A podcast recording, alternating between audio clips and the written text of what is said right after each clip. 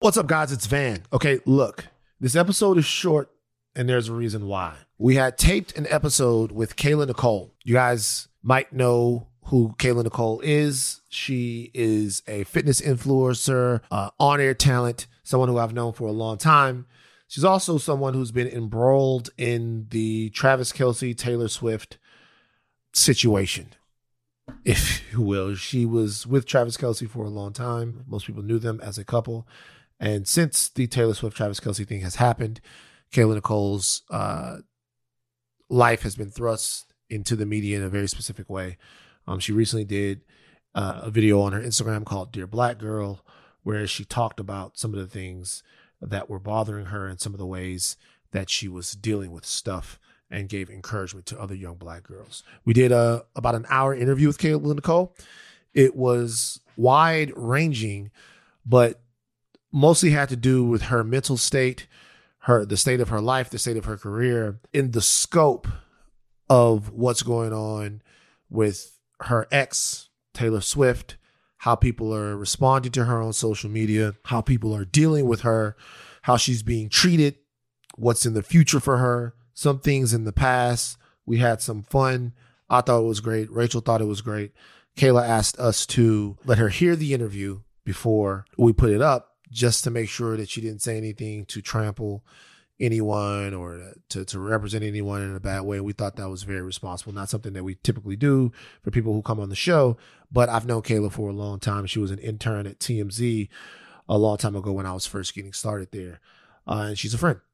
Um, she heard the interview and then decided that she did not want the interview to be released. I'm saying that because this is going to be a sort of disjointed and short episode of Higher Learning. Uh, we are we apologize to the audience. It's embarrassing for us that we have to do this, but she doesn't want any more traumatic stuff to happen. She's going through a lot.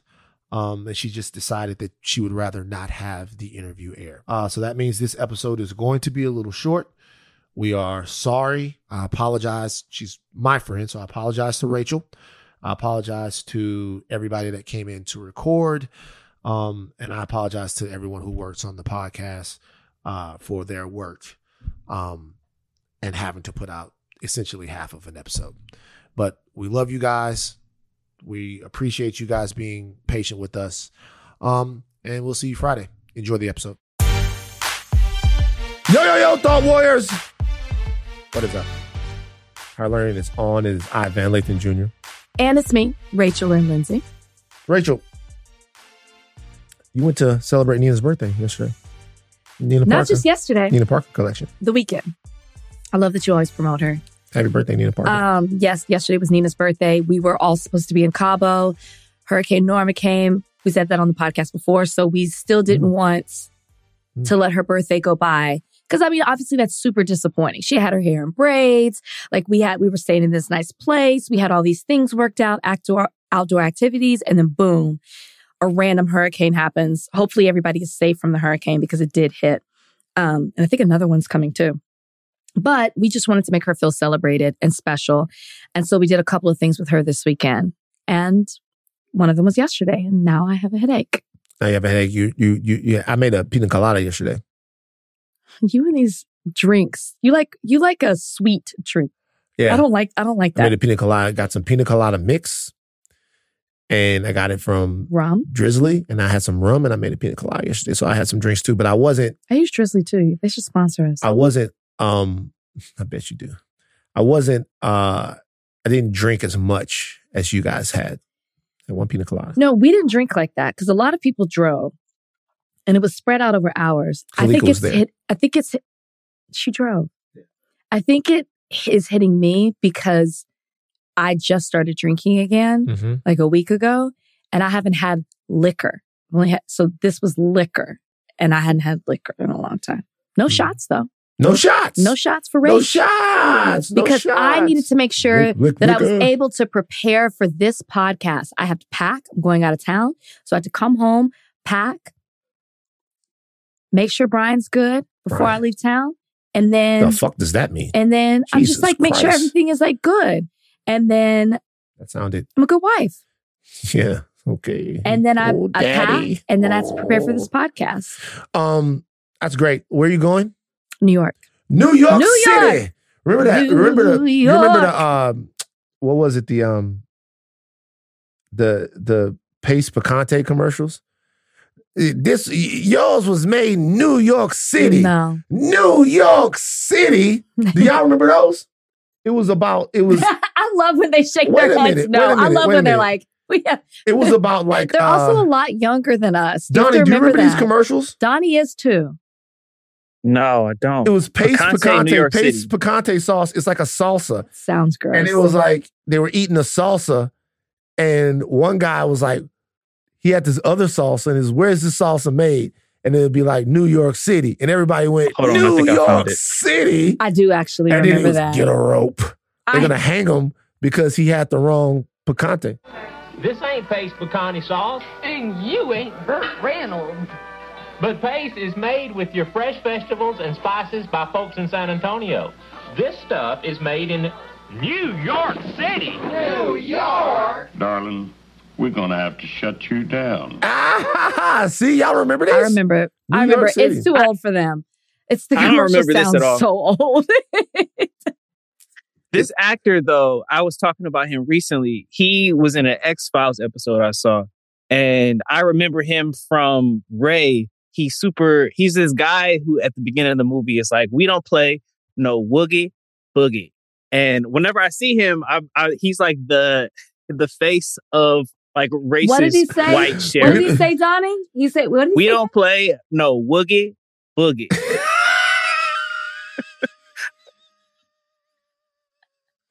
But Donnie, why do I know? Ex- I know the exact actor you're talking about, yeah, though. yeah, you know exactly what I'm I know about. exactly who this guy is. Wait, I'm gonna show oh my God! Hold on, hold on. I gotta Google this now because I, I gotta. know- I don't. We don't. We don't play no woogie boogie. Donnie, keep that as a drop. Whenever, whenever Wait, let somebody me show is, you this guy. whenever somebody, when- whenever somebody is being racist, whenever somebody is being it's this racist guy toward a right black here. guy, It's this guy. Oh yeah, his name is Billy Ray. No, that's his name in the movie. Gary Grubbs. we don't play no. Is that right, woogie Donnie? Boogie. I think so. Yeah, I'm trying Oh. to find the clip of him. I'm looking saying at it right now. right. Hey, keep that. Whenever somebody's being racist to a black person, that's basically what they saying. what they saying is basically we don't play no woogie boogie. Damn, they treat us like shit. You can't even play no music. We don't play no woogie boogie. Oh my God. That's funny. That that is funny. why Well, why were you talking me? about him, Donnie? Because he was He in was the a paper sauce commercial. He was in this, yeah, this Picante commercial. No, but you And said he you was were in a- just he was talking a- about him. Yeah, he was in the X Files episode I saw where he was playing the sheriff. And as soon as I saw him, I was like, you can't trust this man. He's fucking, he's racist. Lordy, lordy. Um, Saturday, I watched college football all day. Um, Good games. pretty good, pretty good, pretty good. Not a, not a bad game. Not a not a bad day of college football. It's uh, it wasn't as good as weeks past. And then Sunday, I actually spent a lot of the day talking to my Jewish friends. Um, Shout out, just to, like checking in. I, I talked to Boaz Yakin, a guy who I'm doing a movie with. We had a very long and robust conversation. Uh, so shout out to Boaz, a friend of mine and a dear friend of mine. The, the movie is called Once Again for the very first time. Rachel, you've seen it, Yeah, yeah, I did see it. It's Um, good. and so Great acting, by the way. great acting. Uh, Mecca Jerobam, fantastic movie. That movie's coming to you guys pretty soon. We got a lot of stuff going on with that. Um, we have, uh, and then I spoke to a friend of mine, Dax Holt, that I knew from Yeah, why do I know that name? Dax. Dax, we've done some stuff with Dax. Yeah, we did Dax. Dax. Uh, Yeah. We did Dax and Alicia had a podcast together. Mm-hmm, mm-hmm. So Dax Holt. Um, and then I talked to Rabbi Ari Lamm for a very, very long time. Very deep, raw conversation. So with Rabbi you're Lamm. emotional then. You So an was- emotional it Saturday, literally, Sunday. uh, uh, most of those conversations were an hour and a half, two hours long. I believe it. and um, you guys, there's nothing wrong with checking in on your Jewish friends to make sure they're doing okay. Not at all. It's a lot of emotions that are going on out there. There's nothing wrong with checking in on your friends from all different sides and all different parts of this. Um, but in checking in with my Jewish friends yesterday and talking to Dax, we did not agree on everything. We didn't agree on a lot of things. Sometimes we didn't agree on anything. hmm Sometimes the only thing that you agree on is the fact that you care about the people as human beings. Right. You know what I mean? You want to talk to them and, and be there for them. Um, but at the end of every single conversation, it was always an understanding that you care about how somebody's doing and how their family's doing and whether or not they feel fear and whether or not they feel scared and all of that stuff. So it's nothing wrong with that. You know, guys, get in, talk to people. Of course, there's nothing wrong with it. Be a human. hmm Don't let what's happening harden harden you from feeling for people that might be on a political, uh, geopolitical other side of it. Don't be hardened by what's happening. Try to have your heart open and be a person in this time. It's not going to hurt anything. I promise you, it won't hurt anything. Uh, it only help things. As a matter of fact, um, what's going on with Brian? What do you mean? I haven't seen him around. I haven't seen him. He's a he's a, he's a call. He's a text me. He's just been working. Brian works all day. Like leaves the house at eight, comes back really late. He's a sole pa- sole practitioner. He's like You running think- the whole office by himself, pretty much. Do, do you think that if I lose another 15 or 20 pounds, because I'm only 20 pounds away, do you, no. do, do you think if I lose another No. 15 or 20 pounds that Brian will be my friend? Because I think that's what's, No. that what's, what's stopping it. So it. you're saying that Brian has fat phobia? I'm not saying he has fat phobia. I'm saying that Brian probably looks at me and says, this gelatin fuck. Okay. He doesn't do that. Okay, he probably looks. I can imagine Brian like waking up in the morning. And he's he's you know he's got morning naps because I have morning. A lot of people have morning abs. A lot of people have morning naps. Yeah. I don't have them. hmm I have morning. Oh, I'm not quite as disgusting. And then by three, it's like nah, nigga. Um, but Brian wakes up and he probably has like morning veins like in his neck and in his cheeks and everything. And he probably thinks, God, I wonder what fucking kind of crazy shit Van is looking at right now. Fat, He's not thinking that. He's Fat. just been busy. fat And I'll make sure fuck. that he reaches out so you don't think that. No, I mean, the reality is that me and Brian were on a trajectory to friendship. And then I came over to your house for the pool party. I took my shirt off and it's been oh, Okay, gone that's ever not since. true. Y'all played That's true. basketball after that? Yeah, like it's been gone ever since. And the basketball probably didn't help either. I was running around, jiggling, and he was like, I can't do this. This Not is a situation. jiggling. Tell Brian, I was like, I'll tell Brian I'm only 20 pounds away. 20 pounds away. My shoulders are popping out 20 pounds. We'll do a cow. We'll do a Cowboys watch party or something. Fuck. Whatever. What, what, what are you talking about? If I don't want to watch, if I, Cowboys watch party? Oh, If I oh, wanted to watch maybe we should all try to go to the game next week. If I wanted to watch failure, I watch the Republicans try to elect a speaker. Dad, what? Let's let's try to go to the game next week. Okay, what's the game? Colorado UCLA. I'll go there. I'll yeah, go there. We'll use your hookup, whatever it is, because you got all the hookups. I got a UCLA hookup for sure. Okay. I'll go there. I'll go there on Saturday. We'll go there. No, we'll go there. We'll we'll go to this game. It's at the Rose Bowl. Last time we were at the Rose Bowl, LSU took a fucking fat L. Remember this? Yeah, It's bad. yeah. We were all there. We were all there Actually, together. no. Brian wasn't. Was Brian? Brian there? was there. Was he there? Yeah, he was there. You don't even. oh my god! I'm just so used to him not being there. because he works. Damn! Oh, whoa, yo, man, hold because on, bro. Do we need to have a deeper conversation? I, a- because he works. I, that- I, like our schedules are so not aligned wow. because of we're in two totally different industries. That's what I mean. Like most of the time, I'm having to go with other people. He was there. Yeah, that was a Saturday. yeah, we'll go. See, we'll go on next. weekends he can come. Mhm. We got a big show today. Got a lot of stuff going on. Okay, yeah, let's get into it. Um, whatever. I want to. I want to ask people a question. So we haven't been covering it, but I'm sure everybody is aware of what's going on over at Power 105 with DJ Envy. Have you been talking about this? I I don't know the like deep details. I just know it's like So, you s- describe it. so I'm not going to go deep into this, uh huh. but I want to ask a question, and I'm really hoping to get an answer here. So, in case people don't know, DJ Envy is a radio personality uh, at Power 105. Um, he had business dealings with this gentleman named Cesar Pina. Mm-hmm. Cesar Pina was flipping houses. I'm going to get into the whole deal. Okay. Apparently, what Cesar was doing was not above board. It was essentially a Ponzi scheme. These Hmm. are the allegations. Okay. First, these allegations took form in a civil suit against Pina by a bunch of different people. And now it looks like that he's been uh, indicted on wire fraud charges by the feds. Mm. So it looks like he has a federal indictment. DJ Envy was had a relationship with C- with Cesar insofar as he would promote Cesar on the Breakfast Club. He'd bring Cesar on the Breakfast Club. They were doing real estate seminars together. He had invested some money with Cesar. The dynamics of their relationship are unknown, right?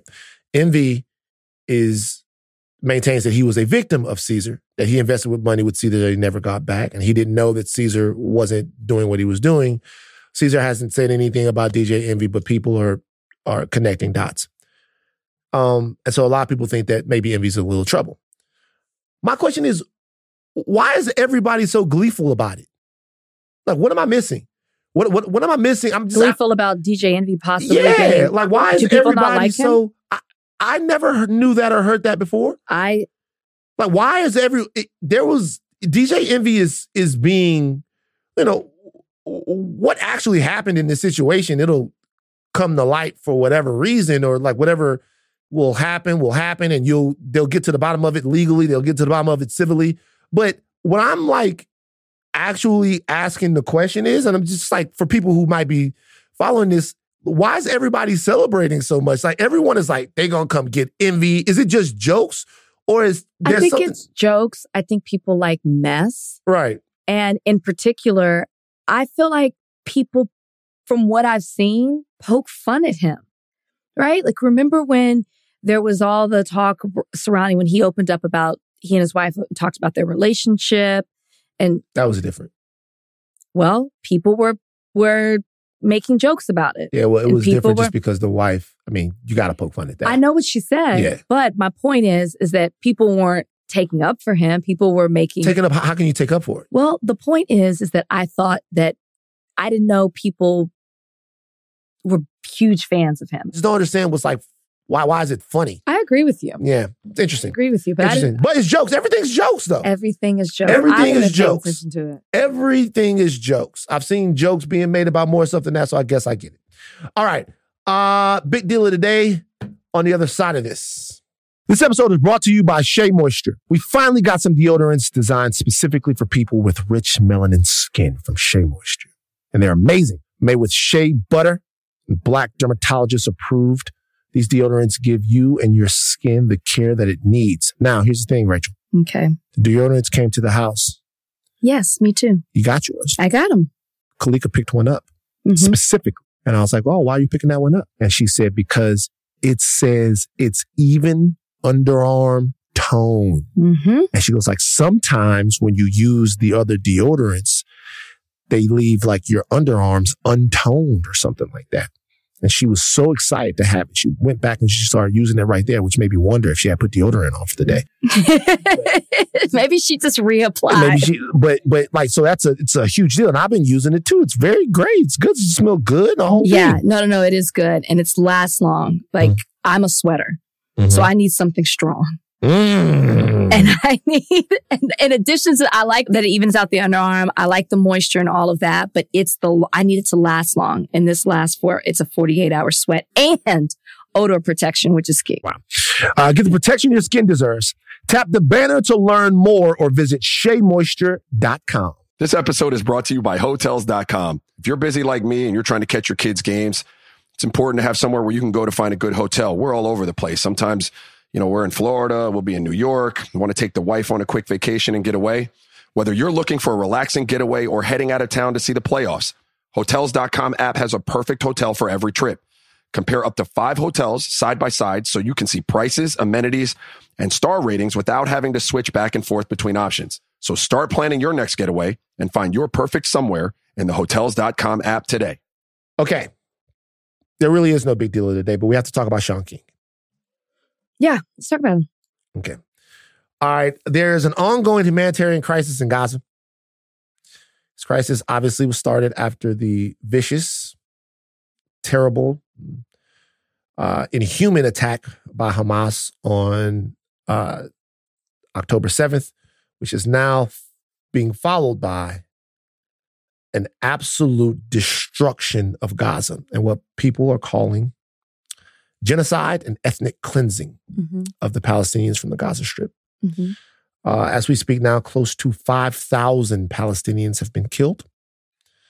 A large per, uh, portion of them are children. And there's increasing calls for the world to be involved here. We have not taken our eye off Gaza, uh, but there are stories surrounding Gaza, and one of them is hostages. Of course, when Hamas went in and did what they did after the Hamas attacks, they took hostages. And those hostages are in the possession of Hamas, and some people believe they are also in the possession of a smaller splinter group called Islamic Jihad in Gaza right now. And people are trying to get the hostages home. One of the people that said they were trying to get the hostages home is Shaun King. Shaun King is an activist um, who I have personally raised money with before. I've personally raised money with Shaun King. Okay. All right. Personally raised money with Shaun King for Chikesia, uh, Chikesia Clemons, who, if you guys don't remember, was the young lady that was assaulted in the Waffle House. She needed stuff. She was her her legal bills were eating her up, and Shaun King and I raised money for her. She got the money. The money went to her. In my dealings with Shaun King, in terms of doing stuff like that, there's never been anything shady that's happened ever. It's important to say because a lot of people accuse Shaun of a lot of stuff, right? Yes. I don't know the ins and outs of all of that other stuff. Only thing I could say is, hey, I've raised money with the guy before for someone, um, and she got the money. And I didn't hear her say anything else. Raised money with Shaun King, person got the money. That's it. Um, and a lot of other people that I know would say, hey, I have as many people in my life that say, hey, Van, never speak to Shaun King again, as I do people that say, hey, he helps us out and does a ton of stuff. Mm-hmm. So when it's like that, I just got to go on my personal dealings with the person, right? Because there's a lot of smoke and then there's a lot of water. All right.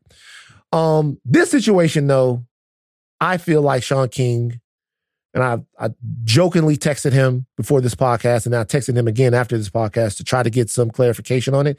I think Shaun King owes an explanation to people in this particular situation. It's a very serious issue.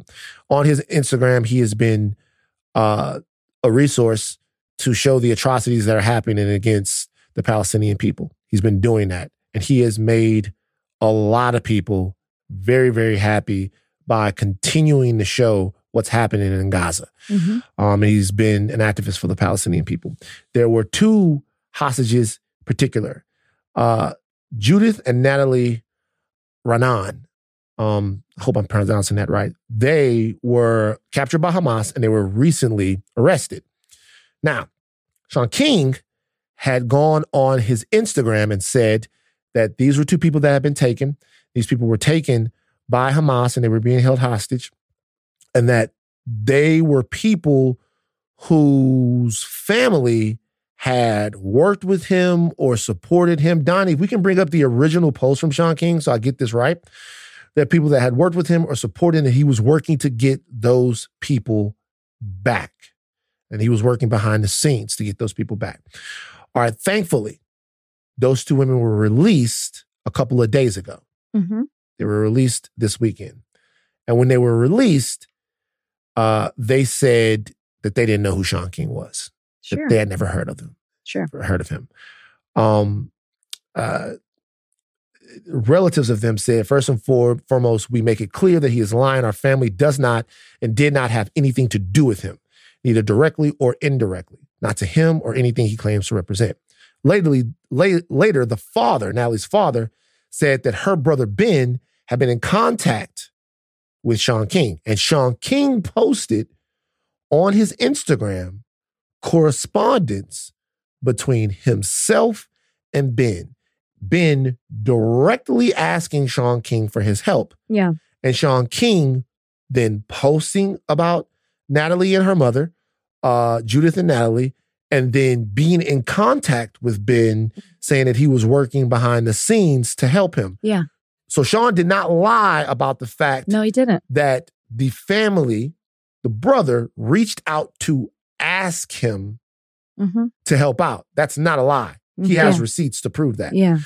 Um, But a lot of people are still wondering because after they were freed, Shaun King was like, "This is something that we were doing, working on the hostages," and he said also uh, he's working back behind the scenes on a ceasefire.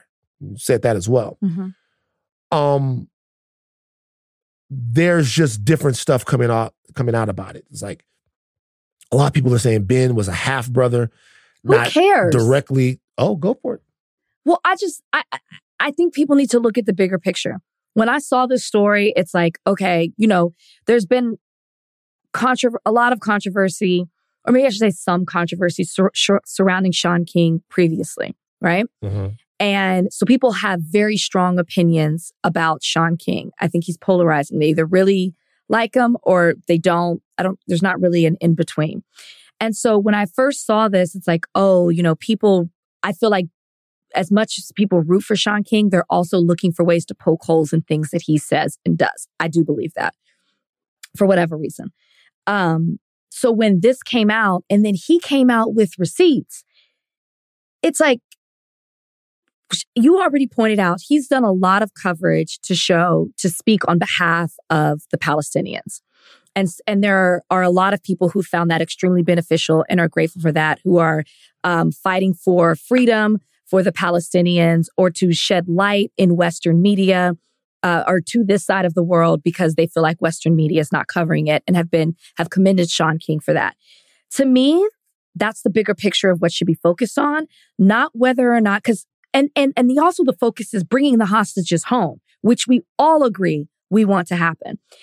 These are two hostages that he claimed to have affiliation to that are home. So let's focus on the fact that they're home and they got home rather than looking at Shaun King saying, you didn't actually help him. They're home. So now Shaun King has to stop what he's doing to address people attacking him because they do root for him to fail to say, show receipts that he was in communication with somebody from the family. I don't even think he owes an explanation for that.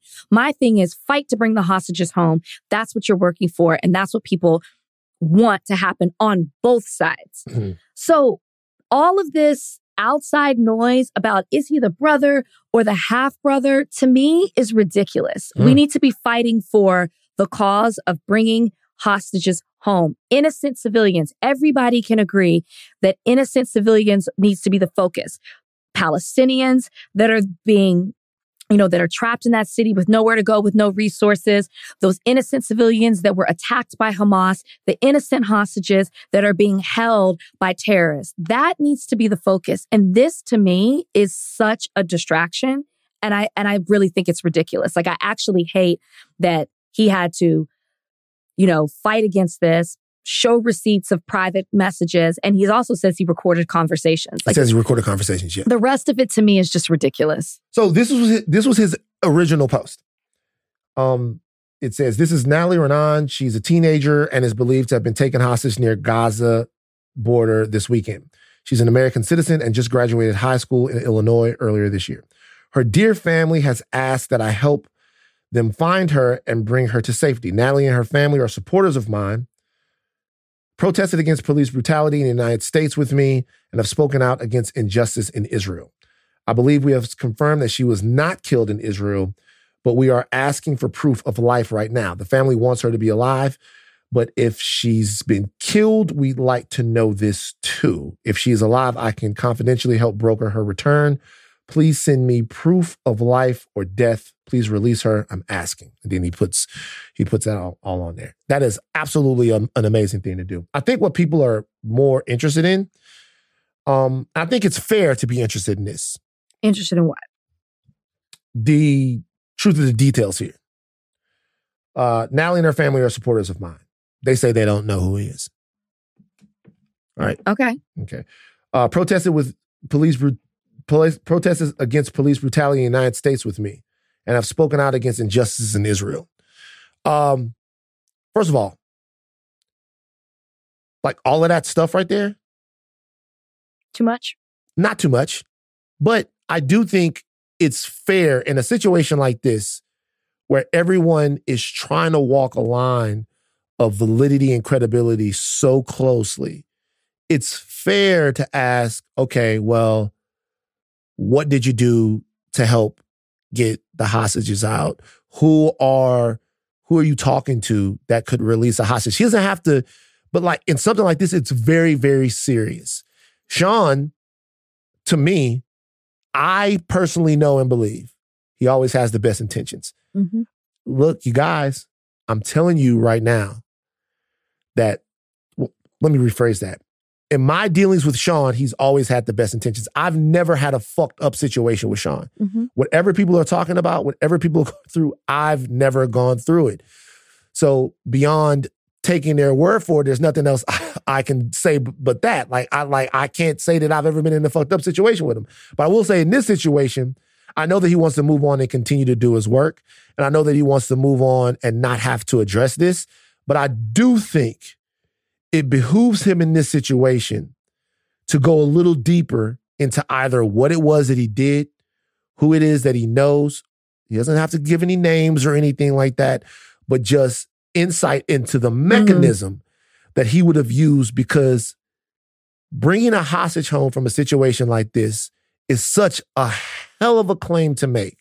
He's not necessarily claiming that he did it alone. Sure, he's not. He's not. That's such a hell of a claim to make. That's such, that denotes such incredible influence and incredible reach Sure. that people are going to want to know that that's valid and how that can be used in the future. So, as much as I don't have anything negative to say about Shaun, and I really don't, Yeah. I hope that at some point he's able to go deeper into this because even that first, Can he?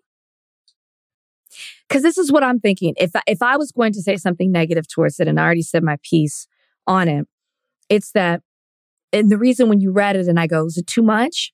Some of that I don't think needed to be said in order for you to do the work to bring them home. it just intimates that there is a deeper bond with the family than And it he- seems like there was. Um, but we also don't, We don't know what, what the ben, conversations what the were. conversation was that Ben did, that Ben that him and Ben had. But it just seems like he represented something that wasn't quite accurate. And what I will also say is when it comes to hostages and what you're posting, um, I, I have a friend who sadly his cousins were the victims in the terrorist attack by Hamas on the Israelis um, at the festival.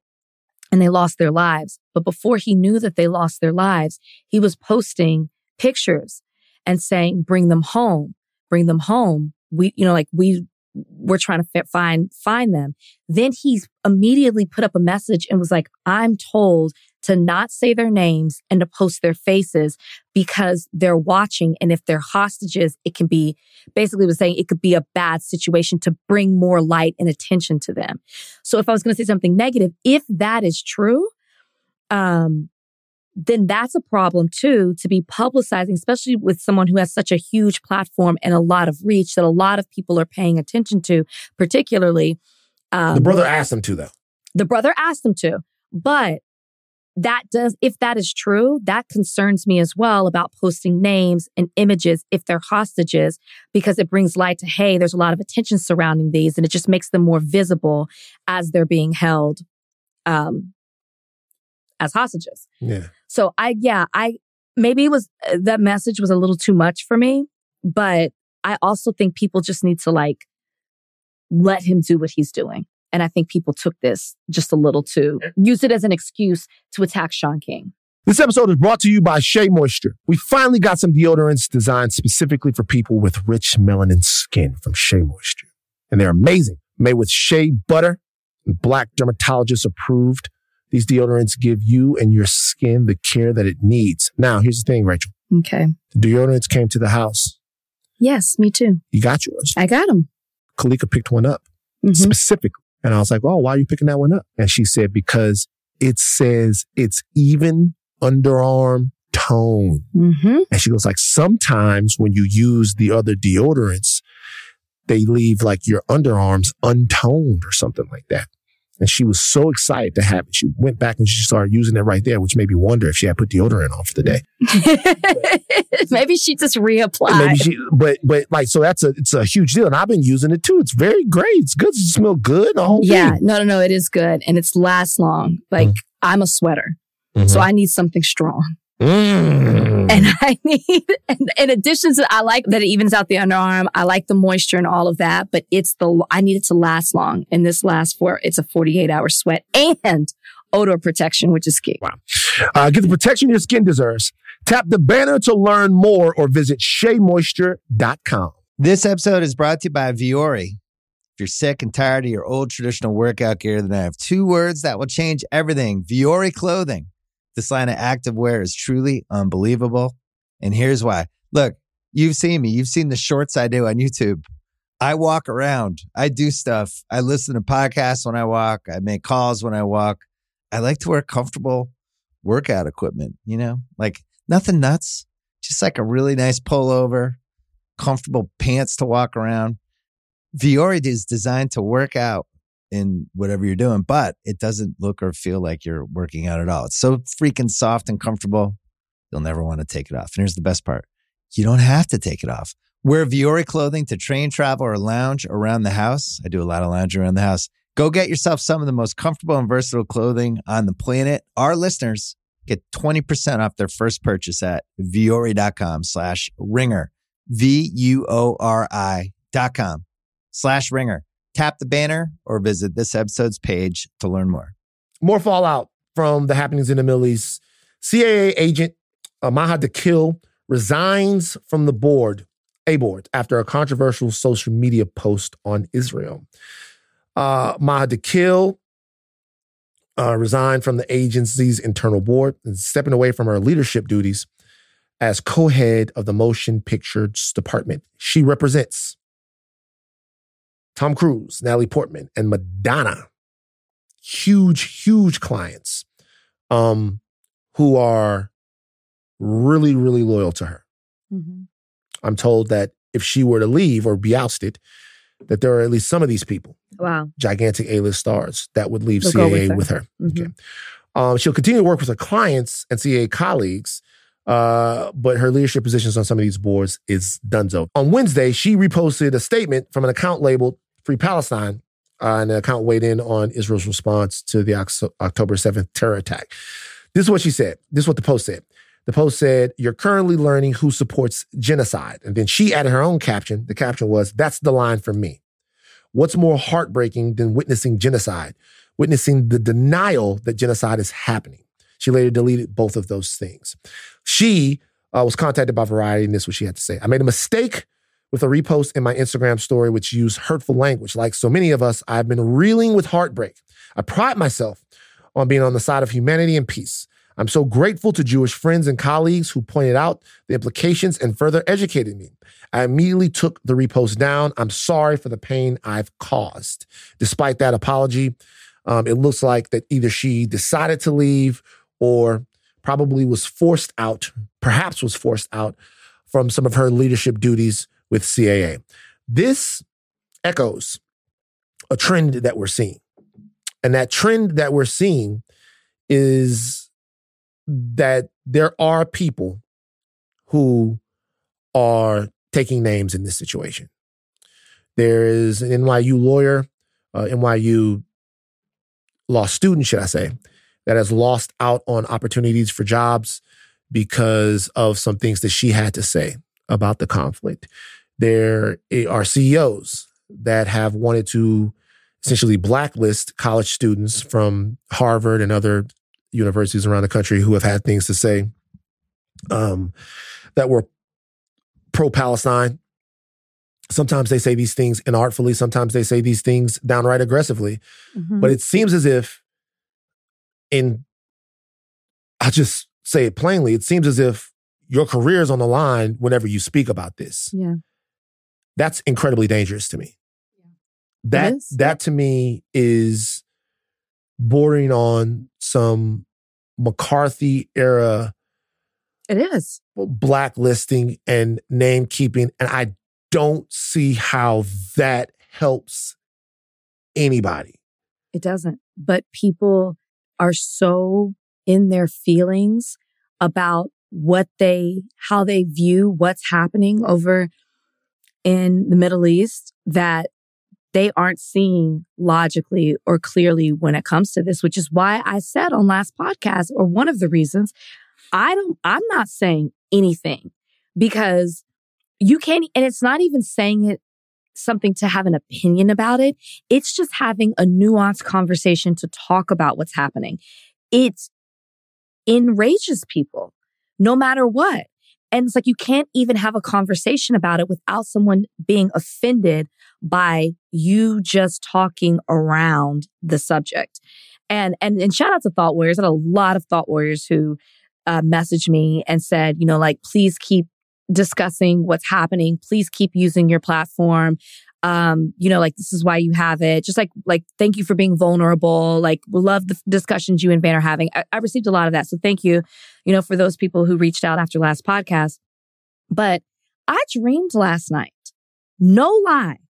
I, this is before I even saw this story. You sent this story. I dreamed last night that I missed out on an opportunity because somebody was mad at um, the snippet you posted about me crying about the podcast I was listening to. I true, I kid you not, I dreamed I lost on out on a job. Um, cause, you know, like I'm in the process of auditioning for something. And I, I dreamed that that was the, what was denied of me, uh, because of me showing emotion about something. That's what I feel like the state that we're in right now. And we shouldn't be. I don't understand why you can't discuss it. I don't understand why you can have a conversation. I don't understand why, um, actually, I'm not even going to say that. I'm not even going to say it because I'm afraid of what I'm afraid. Of, I'm afraid of what I, if I say okay. it, it's going to be issue. See, I'm not even going to say it. I just don't understand why you can have a conversation about it. I'm going to keep talking in a very general sense. I'm not going to say anything. I understand why because I've seen it before. Let's try to do something here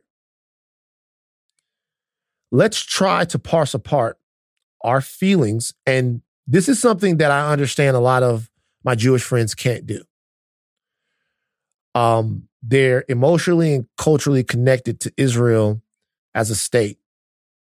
And so it's difficult to parse apart their feelings as for Israel as a state actor from their feelings um, as Jewish people, the Jewish diaspora. It's hard. It's hard to do because so much of what Israel represents, Israel's existence, Israel's safety, um, represents their feeling about their right to exist and their safety. If Israel isn't safe, and if Israel doesn't have the right to exist, the question then becomes to a lot of my Jewish friends are Jews safe? And do Jews have the right to exist? Mm-hmm. And that's not just for Jews in Israel. It's not just for Israelis. It's for Jews anywhere. Right. Anywhere. Right. Um, for us, you have to be able to separate your Jewish friends and Jewish people from Israel as a state actor. You have to in order to have the conversation because it then becomes a conversation for me as an American uh, in terms of what I want to support as an American. And if I'm involved in it, I want it to reflect the ideals and values that I have. Now, it never does. Let's just be honest. This is the same country that attacked Iraq, a sovereign nation that hadn't attacked it, on flimsy, non existent evidence of them having WMDs or some connection between Iraq and Al Qaeda. This is a country that's committed numerous war crimes. This is a country that commits commits state crimes against their own people and always has. All right. So we do not have the moral high ground in any way to uh, come down on any other nation. We don't. We don't do this all types sponsoring client terrorism, droning people, the suspension of the rights of prisoners in Guantanamo Bay, all this stuff, torturing, whatever it is. The United States doesn't have the moral high ground. However, if we're talking about it, we have to talk about it in the way that we want to see the world. That's the way that we have to do it. And I think the conversation has to be able to be had about Israel as a state actor as it relates to the Jewish people, because there are things that happen in Israel that are just not right. The, with the way that I look at it. Palestinians in Israel, four different ID cards. Their movement is controlled. Bantustan system in the West Bank. right? There's all kinds of things that are going on there that aren't right. And by the way, Netanyahu is pretty, he doesn't even try to act like this is not the case. He mm-hmm. he talks about the fact that he wants Israel to be a state where Jewish people are the majority, where Jewish people have the power, and if you're not Jewish, you don't quite have the rights that other people would have. Fundamentally, and by the way, not all Israelis agree with him. And by the the, the not even not even it's laughable the the the situation that Netanyahu was in Israel prior to prior this. to this. Yeah. There was a huge movement of people that were re-examining what it meant to be an Israeli, re-examining what the right wing was doing to their country, and calling him out all the time. So there's robust discussion about injustice and inequity in Israel, just like there is here. Mm-hmm. Right? There was a time in America where all the things that we're talking about were codified into law. You know, there was a time when all of this stuff sure was a part of who we were. It ex- still exists now. It still exists in those in those ways, and we're fighting to make sure that it doesn't exist. But it's a fight, just like it was a fight there. And so we have to be able to discuss that. We have to be able to discuss a military that powerful and their capability on a people.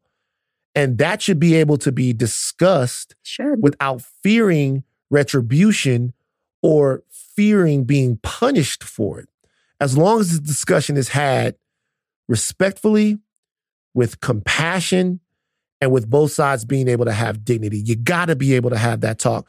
Let me tell you why, real quick. Let me tell you why I understand how something like this can happen.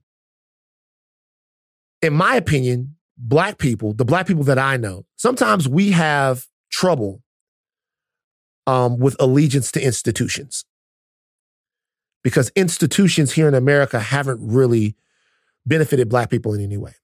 So we're hypercritical of the government. We're hypercritical of the military. Like my dad, the most scared my dad has ever been is when he thought I was going to join the army. He thought I was going to the army. Doesn't want that. Doesn't want his son to be in the army. Doesn't feel that. I know a lot of amazing people that have served in the military and served in the armed forces. I think they're amazing, but he didn't want that for me. Wasn't his view of what a what a son or to be honest with you, what a black man should be doing. That wasn't his thing, right? Um, I, I saw this when Colin Kaepernick knelt before the flag. The flag represents the institution. It was our opportunity to talk about America as a state actor. It was our opportunity to talk about uh, institutions that were failing Black people and how that was going to uh, show up in the world, how that was going to show up for people. You're kneeling in front of the flag. The flag is supposed to represent something. It doesn't. And when everybody started to do that, people here got super, super offended. And then they started blacklisting people. Mm-hmm. That to me is a part of the Black experience, criticizing institutions, wherever those institutions may be, criticizing the American government for some of the same injustices that it commits abroad that we realize and that we can see that the American uh, um, that we're that we're committing here at home. That criticism to me is almost inherent within me because I'm black. And I think sometimes a lot of the conversations I've had with my Jewish friends, when I apply those same criticisms to things that I see with Israel, they take them as a cultural attack when really that's not what it is. And I'm not saying that they're wrong because what's informing them is a long history of trauma and a long history of being expelled and being killed being murdered, having to hide who they were. So they think whenever there is a criticism of Israel, there is a direct criticism of Jewishness. And I've had these conversations, I don't understand that. They ha- you have to j- dip your toe into that water delicately, but you can't not have the conversation, especially now. So I'm not sure if this message went too far that she posted. Well, and that's what I was going to ask you Yeah. about the message. It's like, did is this one of those things where you sh- people and I've said this before too when people were getting on like why aren't you posting anything? Why aren't you saying anything? It's like because it's the way how complicated and everything that the, what people are feeling around it. It can't be captured in a social media post. It can, in my opinion, it can't be captured with a picture there has to be it has to be a conversation to discuss it and so my question to you would be is that like you don't even have to give an opinion on what she posted. I'm, I wouldn't ask you to do that. It's just more of should people stay or people in a position of power, right? Where somebody can misinterpret what it is that you're posting. Should they stay away from posting? But it doesn't mean that they have to stay away from having these conversations with people in their life, with people in, you know, their workspace, whatever it may be. But on social media, you just can't do it because people are going to tear it apart. I don't think social media is the right place to have this conversation. I, I think it's a much better conversation to have from person to person. If I go back and read what she posted again, uh, it says, You're currently learning who supports genocide. Okay. And then she goes, That's the line for me. Um, and then she said, What's more heartbreaking than witnessing genocide? Witnessing the denial that genocide is happening. To me, that right there is worth a conversation. It's worth a conversation to talk about it. That's not anti Semitic. But her apology made it seem like it was. Right.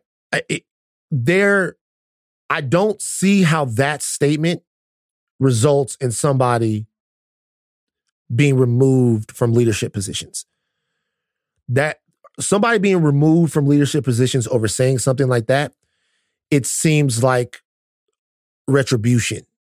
It seems like uh because I if there was if there was in any way something that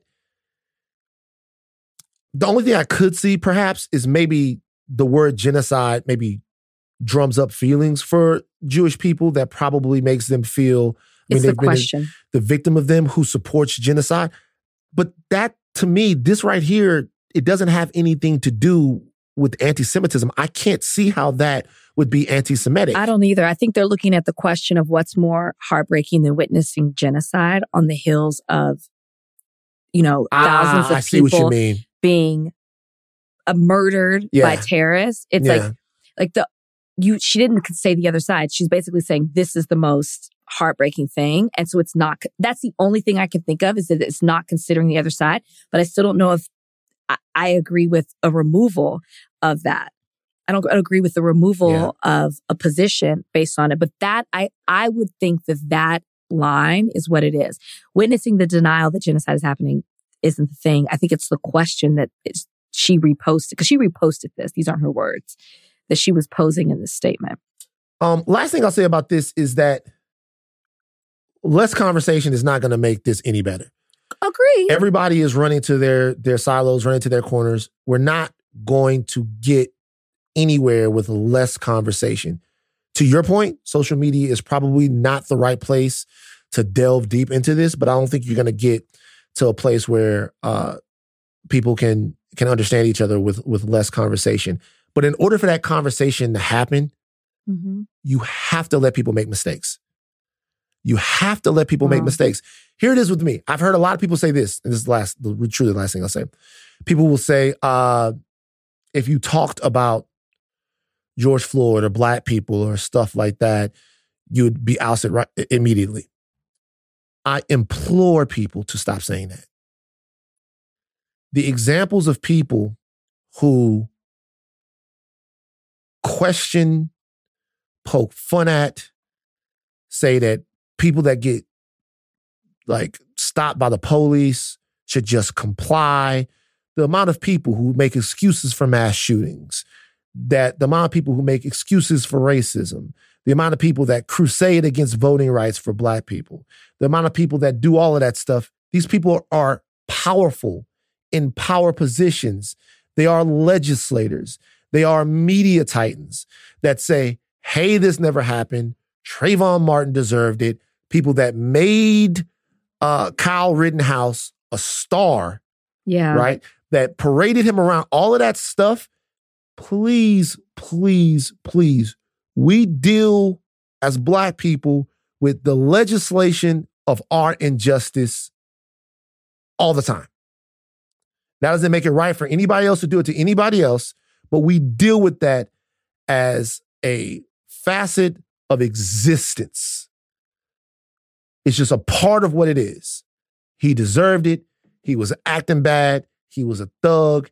She was a thug, whatever. That's a part of it. Mm-hmm. So all of that stuff, it just digs this hole deeper. This episode is brought to you by Lincoln in the all new 2024 Nautilus Hybrid, featuring a customizable 48 inch panoramic display, available Revel audio system, and available perfect position front seats with active motion massage. Oh my God. The world isn't wide enough. Visit Lincoln.com to learn more. Some models, trims, and features may not be available or may be subject to change. Check with your local retailer for current information. Lincoln and Nautilus are trademarks of Ford or its affiliates. This episode is brought to you by Empower. You got money questions like Can I retire early? What are my best savings options? Can I afford to pay for my kids' education? Luckily, Empower has all the answers. With Empower's real time dashboard and real live conversations, you get clarity on your real life financial goals. So join 18 million Americans and empower what's next. Start today at empower.com. Tap the banner or visit this episode's page to learn more. Sponsored by Empower, not an endorsement or statement of satisfaction by a client. All right, before we uh, jump off that, uh, we have to um, uh, recognize the life of Samantha Woll, who led the Isaac Agree downtown Detroit synagogue. Uh, she was found dead with stab wounds outside of her home Saturday morning. Okay, investigators are working with the FBI to analyze all of the information obtained uh, in her death up to this point. Um, the motive for the killing is not yet known. Of course, of course, there's an assumption that it has to do with a lot of the tensions that are happening worldwide right now. Mm-hmm. And if that in fact is the moment, the the reason, the motive for her killing, shall I say, that is absolutely disgusting. Um, either way, she's gone. My heart goes out to her family, to her friends. She had a beloved group of people who supported her in both her professional work and her work away from her profession um, in Michigan. I've heard from some of those people. They absolutely loved her. Mm-hmm. And uh, I'm, I'm sorry for her loss. She's a very active leader uh, in the Jewish community, but also in bridging the gap between Jewish and Muslim people. So the death of Samantha Woll, we want to take the time out to recognize that here on Higher Learning, and we'll have more information on what happened to her um, as we go forward. Real quick, uh, is this fucked up? I have to talk about this real quick. Uh, rapper viral song, 60 Miles. Um, I'm not going to play the song. Actually, Donnie, play a little bit of the song.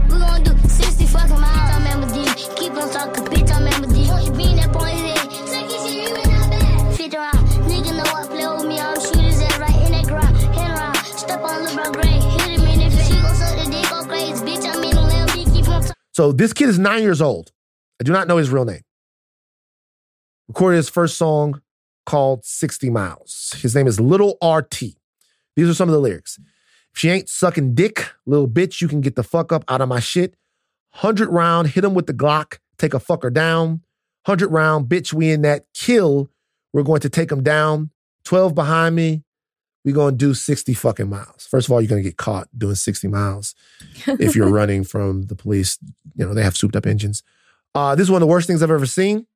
Shame on this kid's parents. Uh, apparently, his mother runs the Instagram account. Oh shoot! Uh, They're all in. Shame on every adult that was in the video. I'm not trying to judge anyone. I don't judge y'all for what y'all feel like y'all have to do.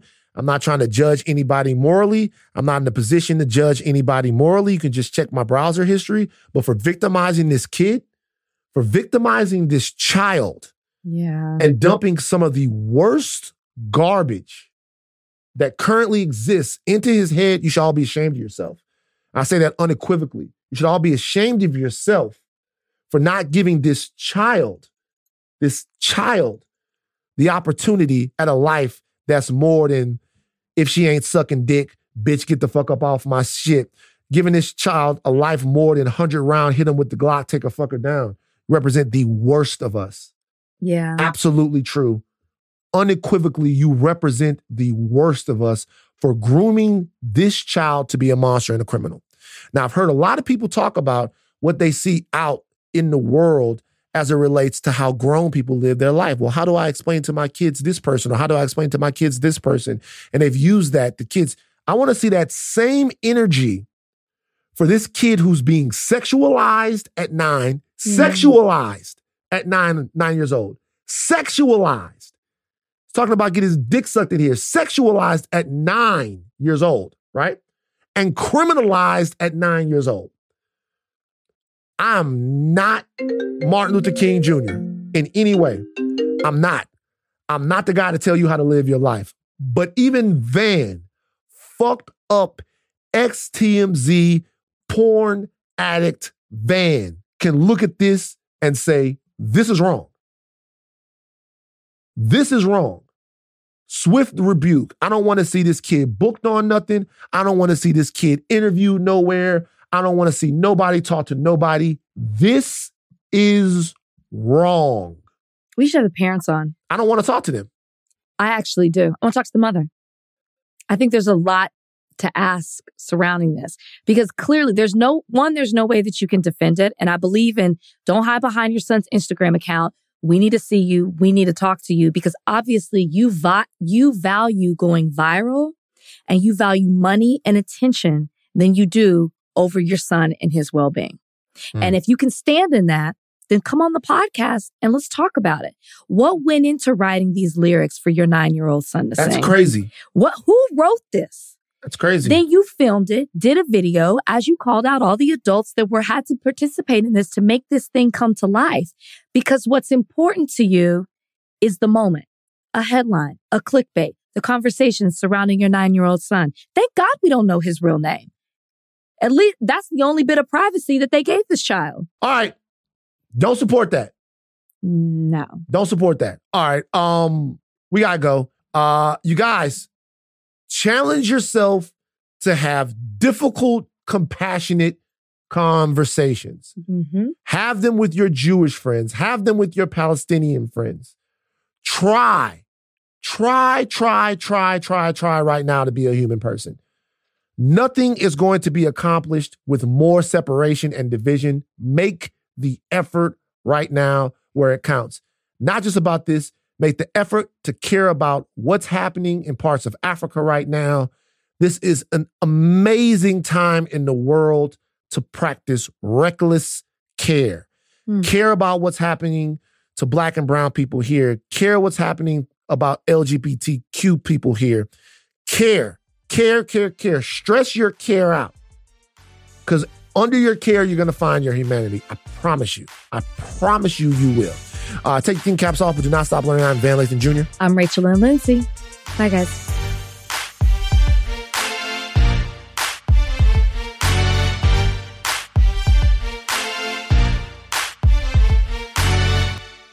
This episode is brought to you by Lincoln and the all new 2024 Nautilus Hybrid, featuring a customizable 48 inch panoramic display, available Revel audio system, and available perfect position front seats with active motion massage. Oh my God.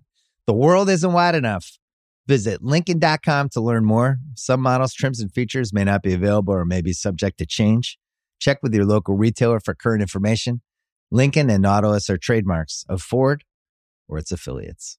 This episode is brought to you by Hotels.com. If you're busy like me and you're trying to catch your kids' games, it's important to have somewhere where you can go to find a good hotel. We're all over the place. Sometimes, you know, we're in Florida, we'll be in New York, we want to take the wife on a quick vacation and get away. Whether you're looking for a relaxing getaway or heading out of town to see the playoffs, Hotels.com app has a perfect hotel for every trip. Compare up to five hotels side by side so you can see prices, amenities, and star ratings without having to switch back and forth between options. So start planning your next getaway and find your perfect somewhere in the Hotels.com app today.